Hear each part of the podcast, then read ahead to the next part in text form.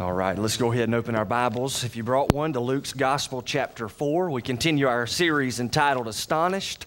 And um, want to talk to you from Luke's Gospel, chapter 4, verse 38 through 44. So we'll actually complete uh, this particular chapter tonight. Luke 4, beginning in verse 38. You brought a Bible, say amen.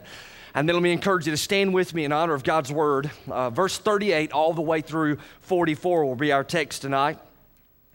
Got a lot of ground to cover. Luke's Gospel, chapter 4, 38 through 44. The Bible says, Then he got up and left the synagogue and entered Simon's home. Now, Simon's mother in law was suffering from a high fever, and they asked Jesus to help her. And standing over her, he rebuked the fever, and it left her. And she immediately got up and waited on them.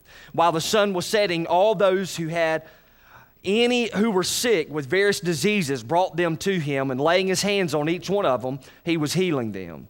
Demons also were coming out of many, shouting, You are the Son of God. But rebuking them, he would not allow them to speak because they knew him to be the Christ.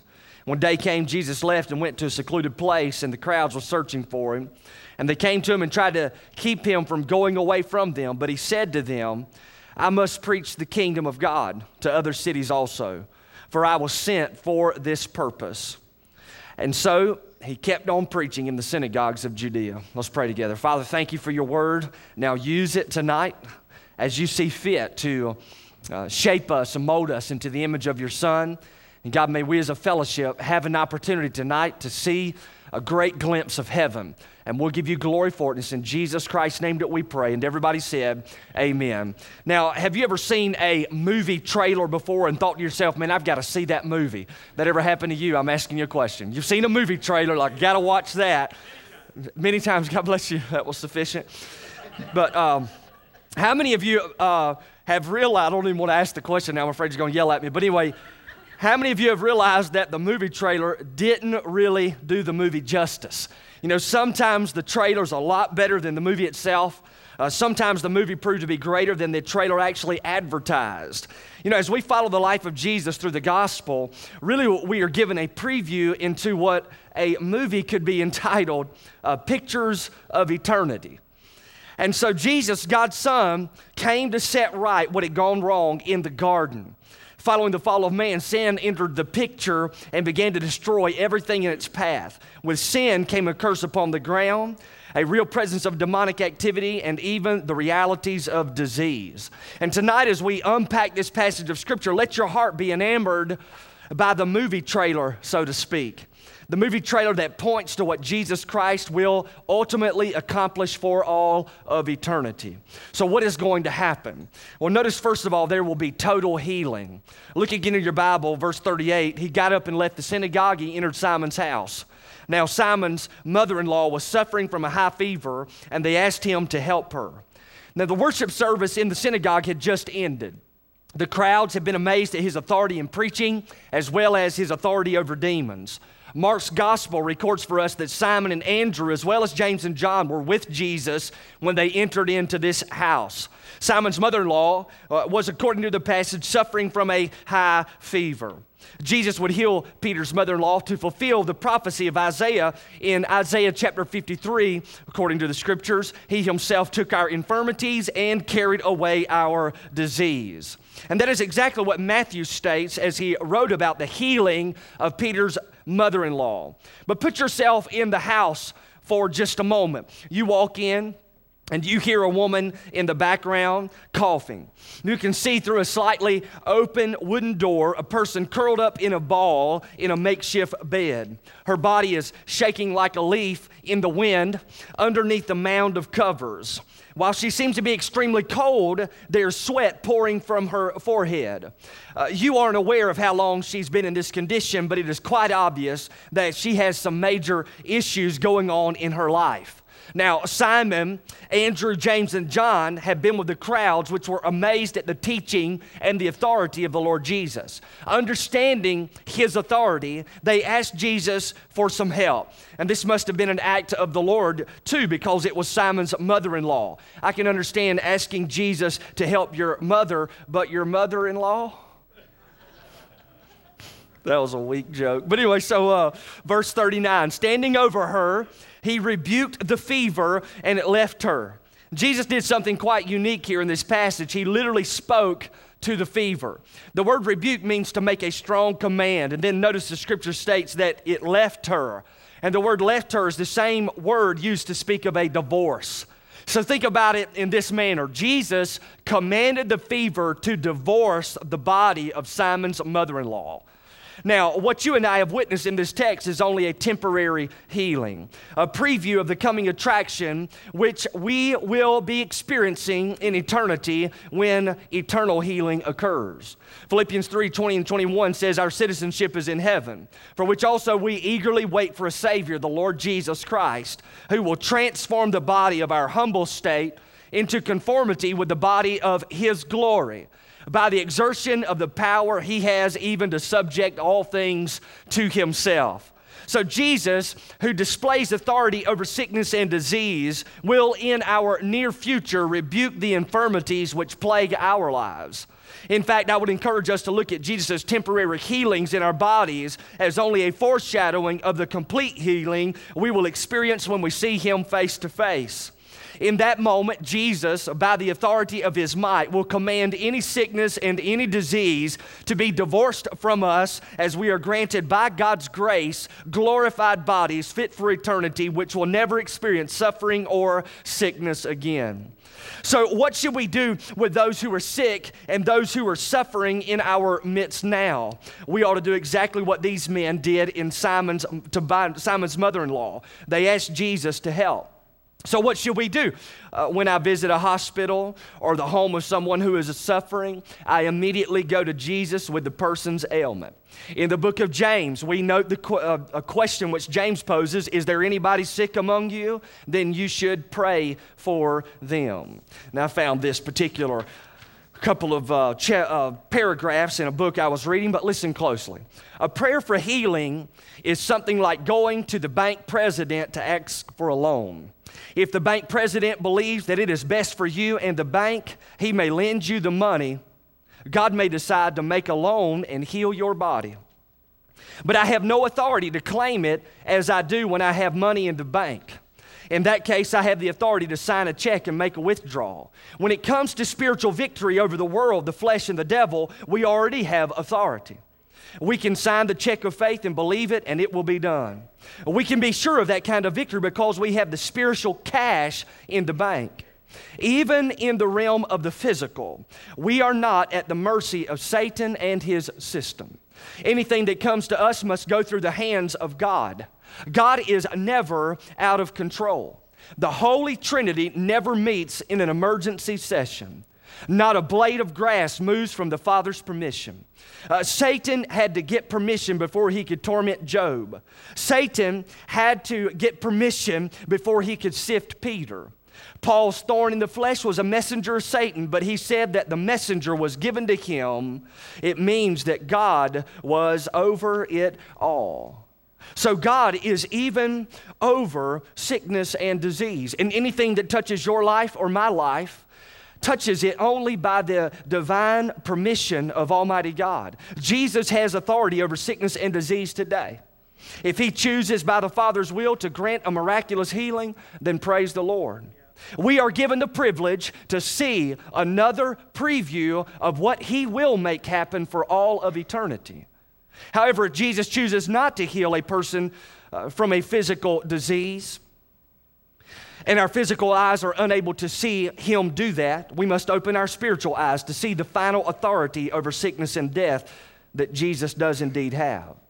See, in a single moment, Jesus will rebuke the disease which has attached itself to our bodies and it will be divorced from us for all of eternity. We will know absolute, total healing.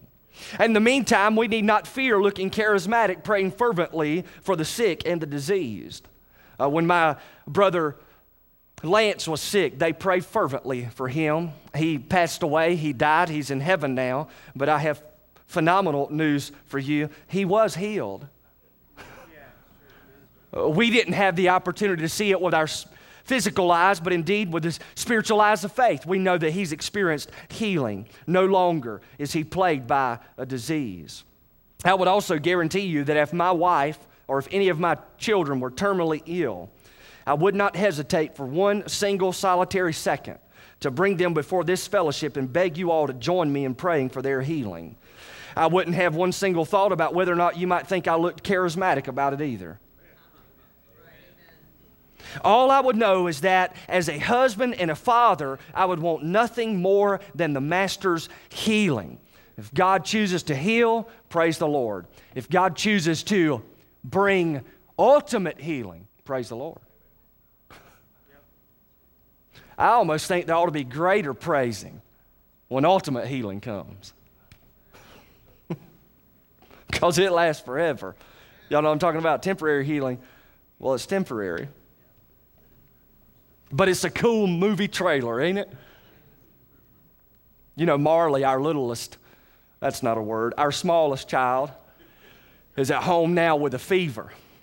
And that's just a wild. I'm preaching on Simon's mother in law got a fever. So does Marley. But notice the last portion of this verse. The Bible says she immediately got up and she waited on them. And let me just note those who've experienced a genuine touch of the Lord always get up and serve. They're so thankful to Jesus for the difference that he makes, they cannot help but to serve him. Now take your mind back to watching a movie preview. The movie's entitled Pictures of Eternity. Jesus steps in and heals Simon, Simon's mother in law. Then all of a sudden, we see people gathering all around the house of Simon and Andrew. There are lame people who have to be carried to Jesus, blind people who have to be guided to Him, sick people who have had no hope for years.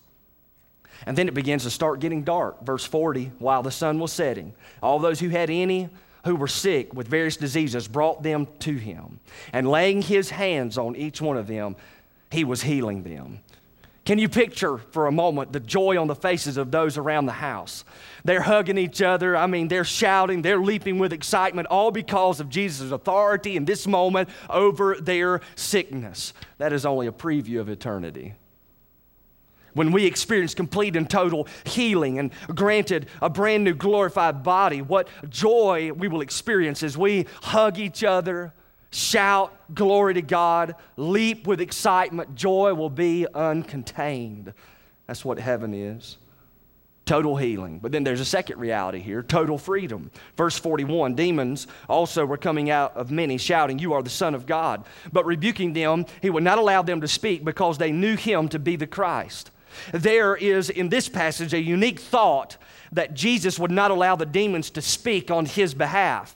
The true identity of Jesus was to be revealed by the Father rather than the demons. As such, the demons were muzzled by Jesus from speaking about him in this particular moment. Jesus was giving another glimpse of his purpose for coming in this text. He would eradicate all evil from the earth. That is, the kingdom of heaven would not have one demon within it. The kingdom of heaven will indeed be completely free from the influence of Satan and his angels. Jesus Christ was making a statement at this moment to his disciples as well as us. He holds all authority in his hand, and in due time, to his divine prophetic calendar, he will eradicate from his presence and all of the saints every single demonic force. The torment that they gave to others on earth is only temporary, but the torment they will receive will be for all of eternity. And this will be done by Jesus with one word go. Isn't it amazing that the Lord Jesus holds such authority that one single word can cause all hellish spirits to be bound up? Uh, you and I will experience complete and total freedom from demonic influences as we see Jesus face to face. What an awesome preview that is. Total healing, total freedom. But then there's a third reality here tonight, and that is total refreshment. We see this depicted in Jesus' need for physical rest and for refreshment. Having taken on flesh, Jesus was experiencing a loss of physical energy. Verse 42, the Bible says, When day came, Jesus left and went to a secluded place. The crowds were searching for him. They came to him and tried to keep him from going away from them. You know, it was not uncommon for Jesus to retreat from the crowds to spend time with the Father in prayer. As a matter of fact, this became a time of refreshment for the Lord Jesus. Jesus, having spent time away, was being chased down by the ministry demands of others who were needy. However, notice how he responds in verse 43. He said to them, I must preach the kingdom of God to the other cities also, for I was sent for this purpose. You know, there's a contrast already in the ministry of Jesus between the kingdom of darkness and the kingdom of light. So far, it is apparent that the kingdom of light supersedes the power of the kingdom of darkness. As he came out of his time alone with God, he was refreshed to continue his ministry campaign to preach to other cities. There's something great to be said here in the text concerning the need for refreshment as it pertains to ministry life. And by the way, all of us are in the ministry. Those who engage in ministry need times in which they get alone with God for a time of refreshment. But going a step further, can I just say, don't you see a picture here of eternity as well? A time in which we will be with the Father with perfect, unhindered communion in which we will never grow weary. May the times when we are refreshed today be simply a foretaste for you and I of what eternal refreshment will be like for all of eternity. God is doing this in our hearts, teaching us that indeed there will be total healing, total freedom, total refreshment. That is a preview of heaven. let that sink in and glorify the Lord Jesus for what he has done in your life. And I'll glorify him too. Amen. Amen. Let's pray. Father, we're grateful for your word tonight.